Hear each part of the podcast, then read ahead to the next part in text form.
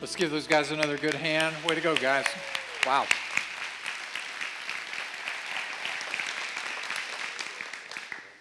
So proud of you guys. Beautiful. Isn't that great?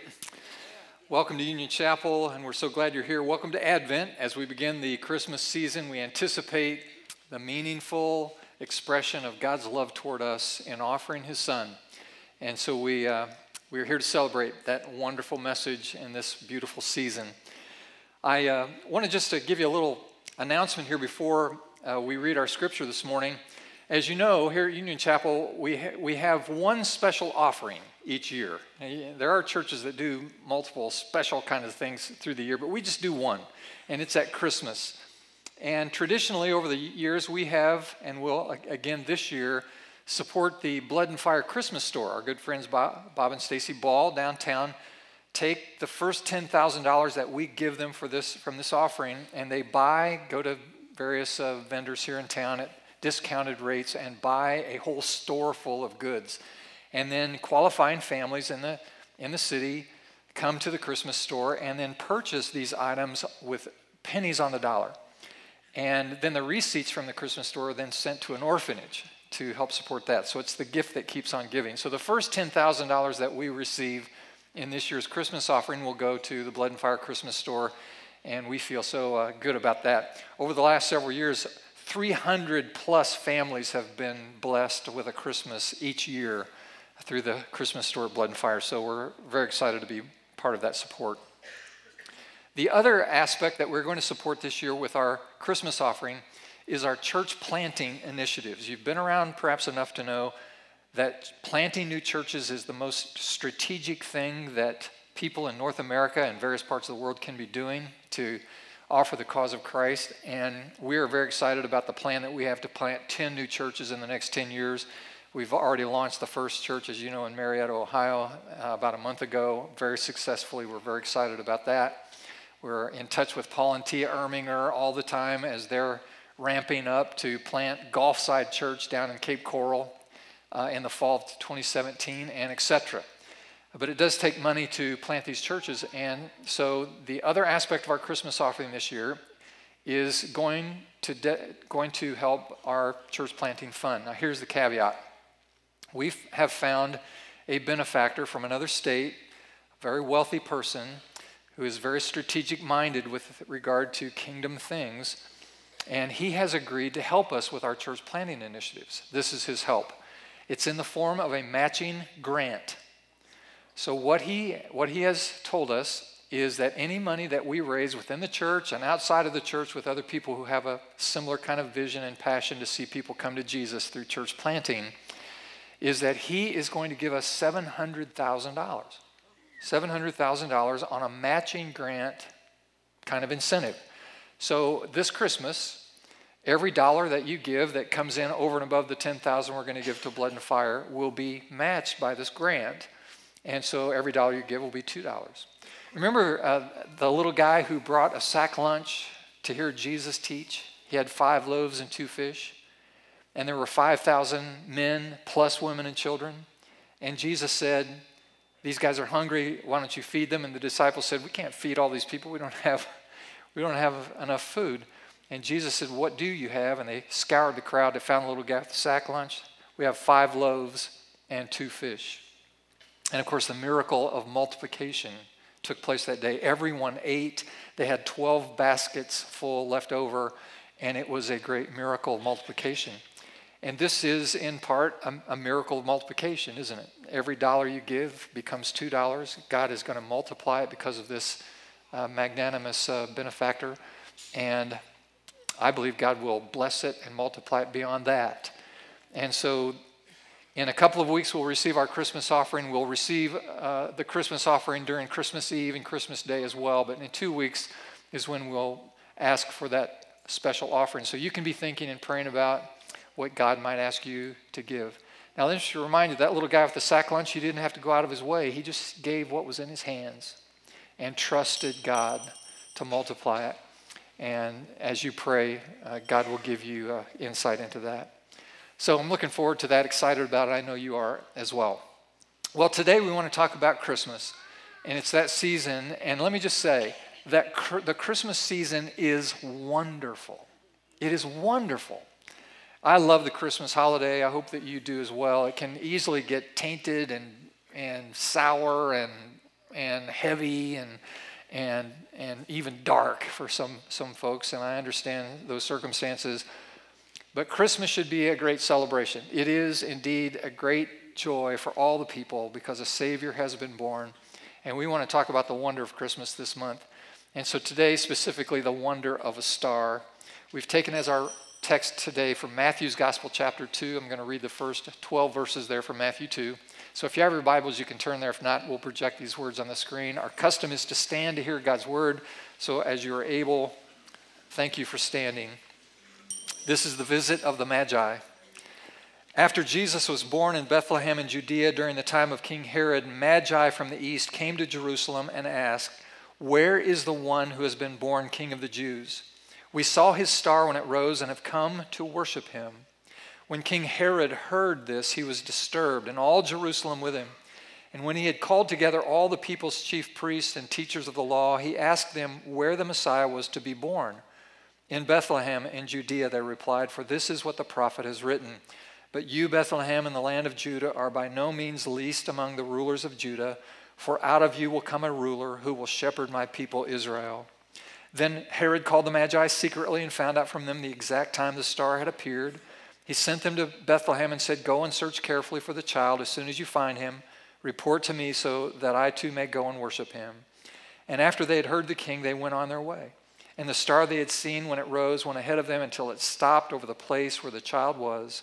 And when they saw the star, they were overjoyed. On coming to the house, they saw the child with his mother Mary. They bowed down and worshiped him. Then they opened their treasures and presented him with gifts of gold and frankincense and myrrh. And having been warned in a dream not to go back to Herod, they returned to their country by another route. May God inspire us today through this powerful story. You may be seated. Thanks so much. You know, we can learn a lot about God by just looking at the created world around us, the created order. And one of the things that we can learn is the immensity of God's greatness. I mean, you just look at the universe. I mean, it's a big place and God is big. Uh, we, we live on a tiny little planet in our solar system with a very uh, medium sized sun, star. But within our galaxy, the Milky Way galaxy, there are about 300 billion stars like our sun. It's an amazing thing. And not only can we learn about the immensity of God when we look at the created order, but we can also we can also understand God's mind and how powerful it is when we think about the order and the beauty of the created universe. And what about our own consciences? We have a conscience, we have an innate ability to know right from wrong. And that implies that God is a moral God. So, all these ways we can understand God. But, but one thing about God that we can understand just by observing the creation is how much He loves us. That's what Christmas is about. That's what Christmas is for. Because it reminds us that God is passionately and unconditionally in love with us. He sent his own son into the world uh, as a person, as a, as a human being, put on an earth suit. The incarnation is about in flesh, that God has come to reveal himself to us. And it's because you matter to God that he came. It's because we matter to God. That's why he came. And so it's very, very encouraging. It's a window into understanding how much God loves us. No one would have imagined that God would, would condescend this way. But as a man, Jesus actually wept at the graveside of his friend Lazarus. That actually stopped along the road when a blind man called out for help. And he helped him, blind Bartimaeus. And when, when Jesus reached up and touched a leper and healed him, the leper said, I know you can heal me if you will. And in all these ways, all the way down to the, to the notion that, that God would take our pain and take our grief and experience that, take our shame and the burden of our sins upon himself. It's an astonishing thing. King David asked the question in the Psalms, What is man that thou art mindful of him? Indeed, why would God even think about us? And yet, God has come to us to reveal himself to us as an expression of his love. It really is a wonderful, a wonderful thing. So, to, so today, in the next several weeks, we want to talk about the wonder of Christmas. And today, about the wonder of a star, this visit of the Magi, and what we might learn about the wonder of Christmas. I like the word curious, don't you? Curiosity. I think we should be curious about these things and what we might learn from God's word about the wonderment of Christmas. Well, on your outline, you'll see a few points. The first one is this something that we learn from the, from the Magi is that we need eyes to see. The eyes to see. Now, we don't know a lot about the Magi, but we do know they play an important role in the nativity of Christ. We know that they've come from the east. The Bible describes that, probably from ancient Persia, or Babylon. We know that, um, that the Greek word for magi is magos, which is interpreted as a scholarly priest. So these guys are probably highly educated and culturally sophisticated. We know that about them. We know that they're wealthy. They come in this large caravan. The gifts they bring are very expensive. And so their positions, they have high status. They're very, they're very well educated. These are sophisticated men.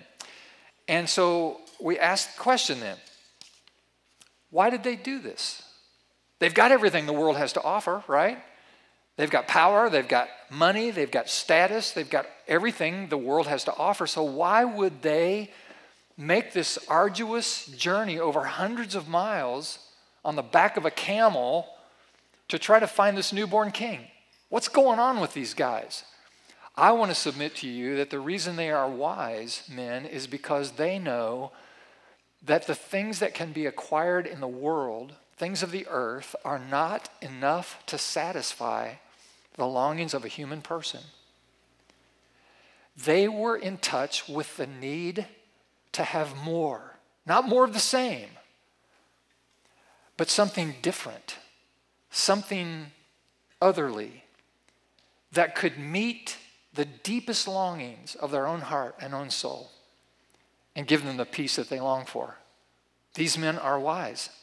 And so, what we learn from them is that, unlike most, most people in the world who believe that if they just had more of everything the world has to offer, that would make them happy, you know, more stuff, more wealth, more success, more recognition, more pleasure, more of everything, and I'll be happy.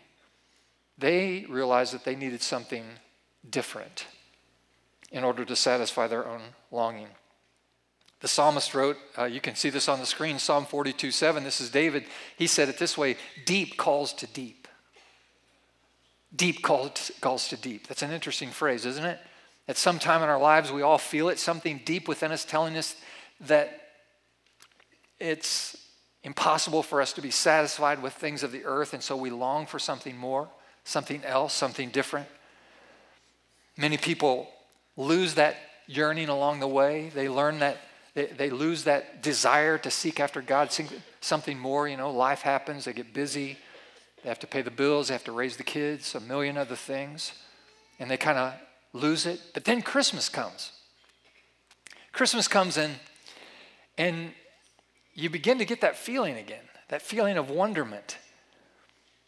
You, you think about the Christmas story, and you imagine this little child being born in this lowliest of situations here's a baby in a manger.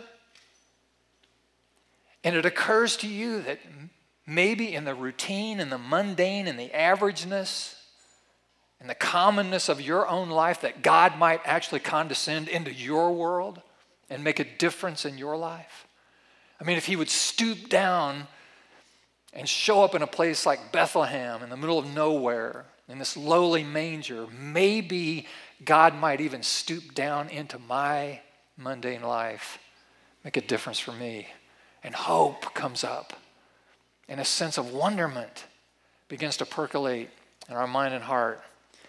Let me put this statement on the screen just to make the point as strong as I can. The wise men were wise because they did not allow their souls to be anesthetized by possessions and success. They knew that there was something more. So they show up. They show up in Jerusalem. They've been following the star, and they show up, and King Herod is there. And, and so he, he hears them just very forthrightly Where is the one who's been born? King of the Jews. We saw his star. We've come to worship him. You stop and think, well, wait a minute. Anyone, everyone, if they just looked up, they could have seen the star. Have you noticed the star? It's like Herod and the priests and all of Jerusalem are oblivious to this cosmic phenomenon. The wise men come into town, they say, Hey, have you noticed a star? And Herod said, There's a star? How, how did you miss that? what were you doing? And scholars are still debating on what it could have been. It could have been a, a, nova, a newborn star that was burning exceedingly bright for a period of time, or it could have been a comet that know, may come around again, we notice, or the conjunction of a couple of planets, maybe Saturn and Jupiter, that made it look like a, one big star. Nevertheless, even if science comes to some conclusion about what the phenomenon was, they won't be any closer to understanding what it meant unless they follow the wise men in their comprehension of what it meant because they knew that it, it was a sign to point them to Messiah. Comedian uh, Bill Engvall, some of you know him, he's one of the blue collar comedy guys, Bill Engvall, and he famously uses this line Here's your sign. when I say that, now you're recollecting. And, and he uh, brilliantly tells stories either about himself or other people, and as the story goes, uh, you very quickly realize this isn't going to end well for this person because it's going to it's going to be painful for them or embarrassing to them or even shameful for them. And but he keeps telling the story and the farther he goes the you know the more trouble you sense is going to happen to this person in the story until he gets to the punchline and then he tells you what happens the consequence of this foolish behavior. And we all laugh because it's really easy for humans to laugh at other people's foolishness. Now when it's our own foolishness it's not as easy to laugh but when someone else messes up, it's pretty easy. And so, so he gives the punchline, and, and everybody laughs, and then he go, and then he goes to summarize. Here's your sign. Like, couldn't you see that coming? I mean, wasn't that obvious? I mean, how did you miss that? Like, duh. Here's a sign. And yet, God is giving us signs all the time. He's given us signs constantly. For example, those of us who follow Jesus, we want to be good. We want to be virtuous. We want to be noble. We want to have the characteristics of Jesus. We want to be loving and joyful and, and patient. And we, we want to be unselfish and we want to be gracious. We want to be generous. And yet, we're not. And it's frustrating, isn't it? But it's a sign to us. It's an opportunity for us. And what is the sign in the midst of that struggle. It just means that we're made in the image of God and we have a desire to be like God, but we're flawed and, and we, we're weak. We make mistakes. And the sign is that we need someone beyond ourselves to help us to become like God. We need God's help. It's a sign pointing us to God. You know, if you're a parent or if you're not a parent, if you've held a newborn in your arms, your hands, and I can tell you this has happened to everyone in this room. If it was your baby, that newborn, and you held that baby for the first time, and its little heart was beating right next to your heart, and someone someone would have said to you, you know, human life, you know, really, it's meaningless. It's just an accident. There's really nothing to it. You know what you would have said about that? That's ridiculous. That's ridiculous. That's crazy. That's insane. Because there's this is a sign. You hold this baby and it says that there is life that is meaningful and is purposeful and is something larger than itself. There's, there's meaning behind the significance of this. We, we hold this baby and we understand the biology. We know how the baby got here and we understand there's genetics involved, but there's something else going on when you hold a baby. And it's a sign. It's a sign that points us, points us to God. Sometimes it's simply looking at a sunset or a mountain vista or, or listening to great music, and something happens. You feel something, and it takes you into a deep place and a profound place, and you begin to think and feel things that you know are connected to something that's bigger than we are. There's got to be another dimension to life that is beyond what the earth can provide for us. And it touches us deeply. And it's a sign. It's a sign from God pointing us to God. Here's your sign. Sometimes it's tragedy or suffering that God uses and you wonder if you're going to make it, and it gets really, really dark, and you begin to lose hope. And then someone will come along and someone will take your hand, or someone will offer a kind word, or someone will mention that God is involved and that they're praying for you and they have your best wishes in mind. And, and it gets you through it, and you make it, and you pop through the other end, and you realize, you know, maybe there's maybe there is something more. Maybe there is something else. Maybe there there is meaning in life. And it's a sign. It's a sign to you, pointing you to God and your need for God. This will happen to us at Christmas. Happen during the Christmas offering. It'll happen with, when you're with family and friends and gifts are being distributed. And you'll open a gift, and it may be a gift that's very meaningful to you, and, and you're happy about it, and you feel the joy from receiving that gift. But something else happens when you give a gift. And when you see people receiving a gift that you've given, you note that there's more joy in it than the receiving. And there's a reason for that because God's already told us it's more blessed to give than it is to receive.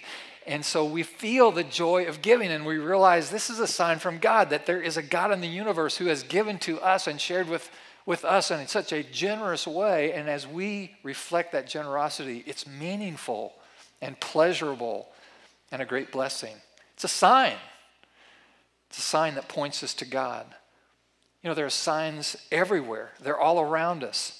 And what distinguishes the wise from the foolish is the, the ability to recognize these signs for what they are. They're indications that point us, point us to God.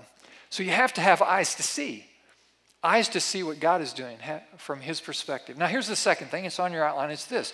Not only do you need eyes to see, and the wise men give us this perspective, you need the courage to follow. You need the word courage. Everyone say courage.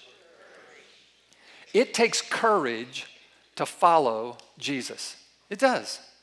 Here's the most amazing thing about this story. This is just utterly astonishing about this story. These wise men blow into town they announced forthrightly that a king has been born. And, and then they find out from the priest that Bethlehem is the location of the birth of Messiah. So people are aware of it. They know what's going on. It's not like Herod said, you know, you got it wrong. No, there's no prophecy. You're mistaken. That star means nothing. You know, it's not a sign. That's not what Herod said. The Bible says that he was troubled with all Jerusalem with him. Here's the most fascinating, amazing part of the story. When the wise men went to Bethlehem, no one went with them. Think about that. Why didn't anyone go with them? They were beginning to see the potential of what was happening. Oh, yeah, there is a star. Oh, yeah, the prophecy is clear oh, yeah, maybe there is something up. But nobody went. Why? Why didn't they go? Well, let's speculate. We don't know why. Let's just make something up. Let's just speculate. Maybe they were too busy. Yeah, that's it. They're too busy. They're too busy. They've got full schedules. They, you know, they're, they're, he's a king. He's got a full, he's got a full docket. They're, these are priests. They've got a schedule. They just don't have time. Can't fit it in. And while we, while we hear that, we go, well, that's ridiculous. That's, you know, that's humorous. But wait, isn't that what we do? Isn't that what we do? Look, I'm too busy. I'm too busy to really think about spiritual things. My schedule's too full to really to get involved in any kind of personal devotion, and really seeking God in any kind of regular daily way. I, am just, I'm really, you know, there's so many pressure points on my life right now and my schedule. I, maybe if I'm when I'm older, I'll have more time, or or when my situation changes, I'll, I'll get an opportunity. Maybe then I could, you know, maybe pray a little bit more. But you know, Lord knows I, I don't have time to be in a small group. I mean, those sort of that's out of the question. Too busy. Just too busy. Let me put this uh, statement on the screen for you. Often we allow busyness with matters that are temporal keep us from seeking the eternal. Hmm. Is that possible? Nod your head. Come on, we're all guilty of that one. Yeah. I don't think they were too busy is the, is the reason. That's not the reason they didn't go. Let me tell you what I think it was. I think they were afraid. I think they were afraid. I think that they knew that if there was any shred of truth to this possibility that a new king, the Messiah, had been born, that it would change the way they believe, it would change their priorities, it would change their entire lives. And they knew it. And so they distanced themselves out of fear because they knew that if a king was born, it was going to alter everything. Everything would be different, everything would have to change. So instead, Herod and the priests and everyone else, they just continued to do what they'd been doing, living the way they'd been living, being who they'd always been. And we do the same thing. Think about it. When we're angry, look, we like to be angry. Something made us angry, and some of us actually enjoy the energy that anger gives us. And so, anger is a good thing. And so, when we're angry, do we go to Jesus? Well, we know that if we go to Jesus being angry, that he, the first thing he's going to do is say, What you so angry about? Let's get rid of that anger or deal with the source of your anger. And so we just distance ourselves from Jesus because we want to keep our anger. And sometimes it's selfishness or pride. And we like the way we like it. And we prefer making our own choices and doing selfish things. And so we ask, Would you like to go see Jesus? And we know, well, no, I don't. As a selfish person, I don't want to get close to Jesus. I mean, if I get close to Jesus, he, uh, I know what he's going to do. He's going to ask me not to be so selfish. Who needs that? And sometimes we're filled with self pity and we position ourselves as victims in life. And there are people in the room like this. And you live your life assuming that everything's piled up against you. And so self pity is, is a party that you regularly throw.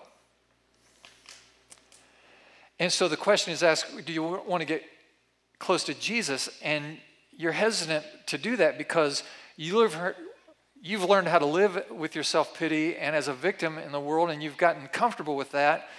And you know, in order to deal with the hurt and the wound that caused your self pity to begin with, is going to be really painful and a difficult process. And so you know, sure as well, that if I get close to Jesus, He's going to say, Hey, how about we deal with that hurt in your life? And you go, I don't think so. And so we stay our distance.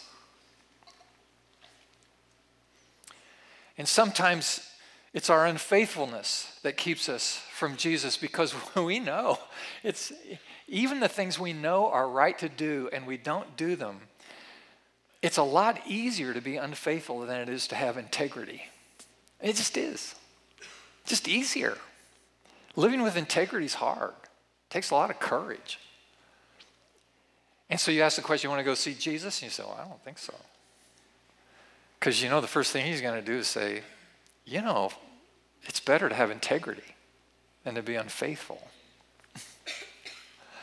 and on and on this list of things goes. And ultimately, it's about this kingship thing. It's about this lordship deal. It's about, it's about King Herod. You know, he's on display and he's thinking this through. He said, okay, I can go with the wise men down to Bethlehem and see if there's another king. Hey, wait a minute.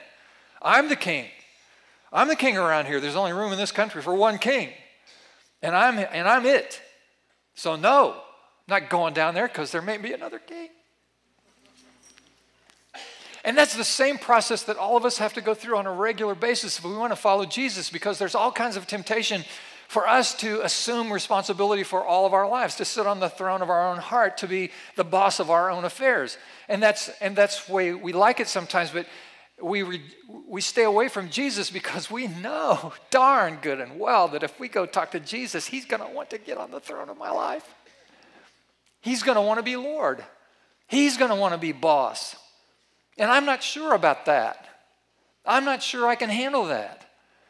And so we vacillate and we hold back we ask ourselves the question if all I have left is Jesus, is He going to be enough? Is His grace going to be sufficient enough in my life if I allow Him to be Lord of my life? Let me, let me just remind you something, friends. Jesus didn't come to be a cuddly little baby, He, did, he didn't come to the earth to be a, an adorable little toddler.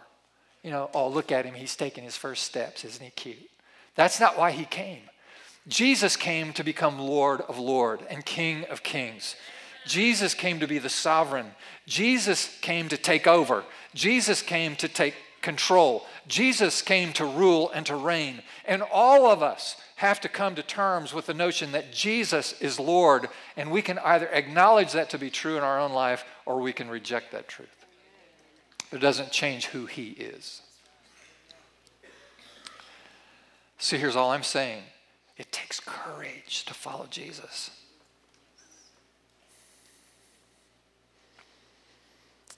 If you're not willing to lean into all of the things that keep you different from Jesus, that He'll challenge you about in His Lordship,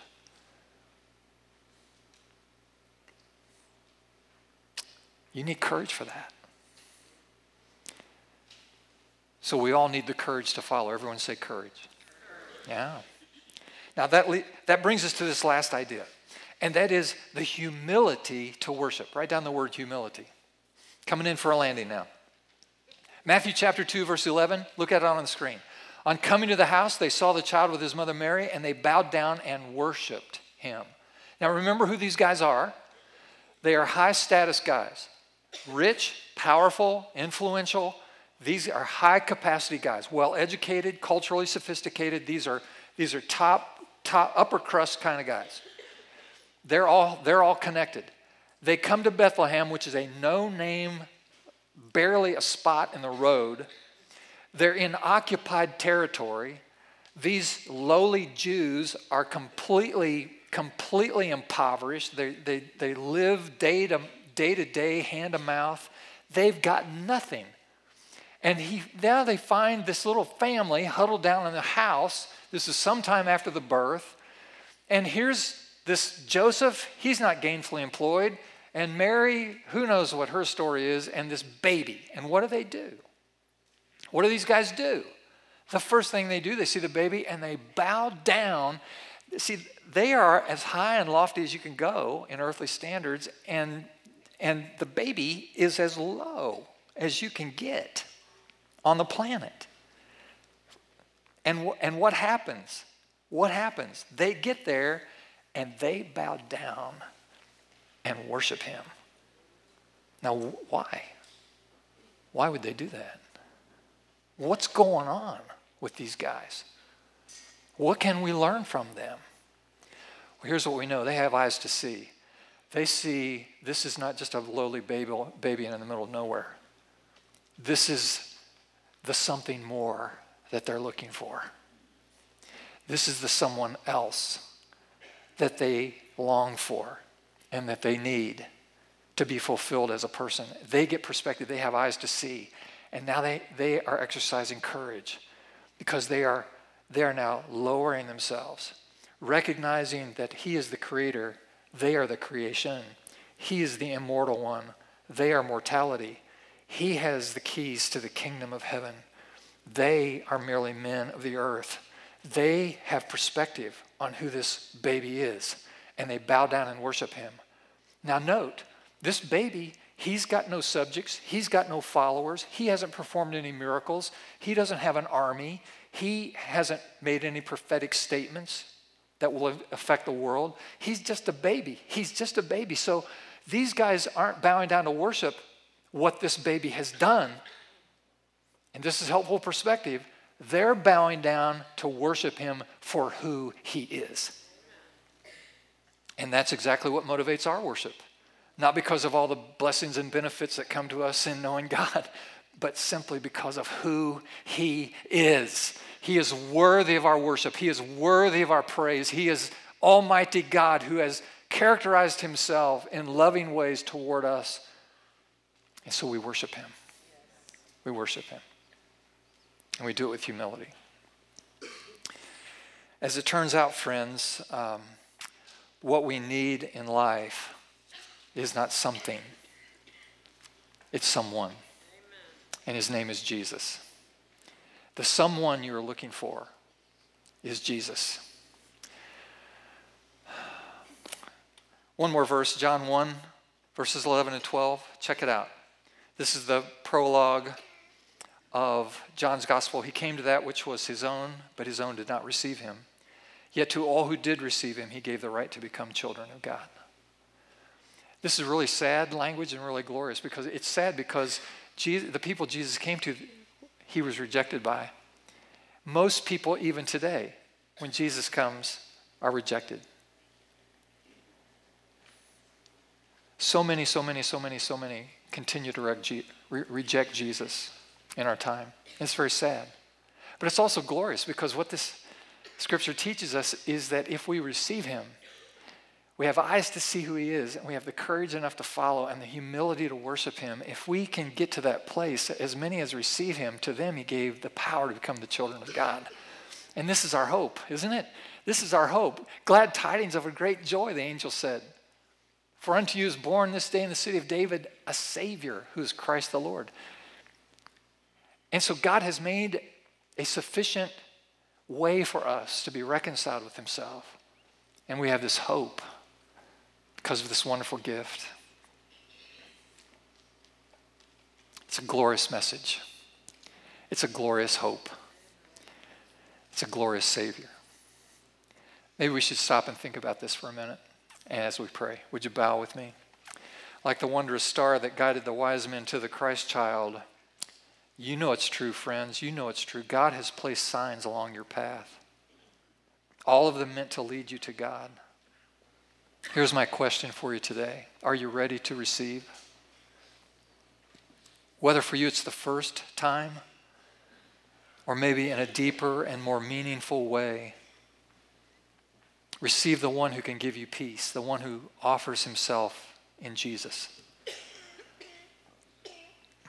If you're in a place today where you're ready, ready to reach out to this someone, not just something else, something more, but someone, his name is Jesus. If so, then you can humble your heart and you can pray, and God will hear you. Now I'm going to say the words for you. I'll say the words, and you believe them, pray them in your heart. God will hear you. Hear the words Lord Jesus, forgive me of my sins. Give me eyes to see. Take your rightful place on the throne of my life and give me courage to follow. So I worship you as my Savior and Lord. Now give me the humility to worship. In Jesus' name. And everyone said, Amen. All right, would you stand with us as we sing?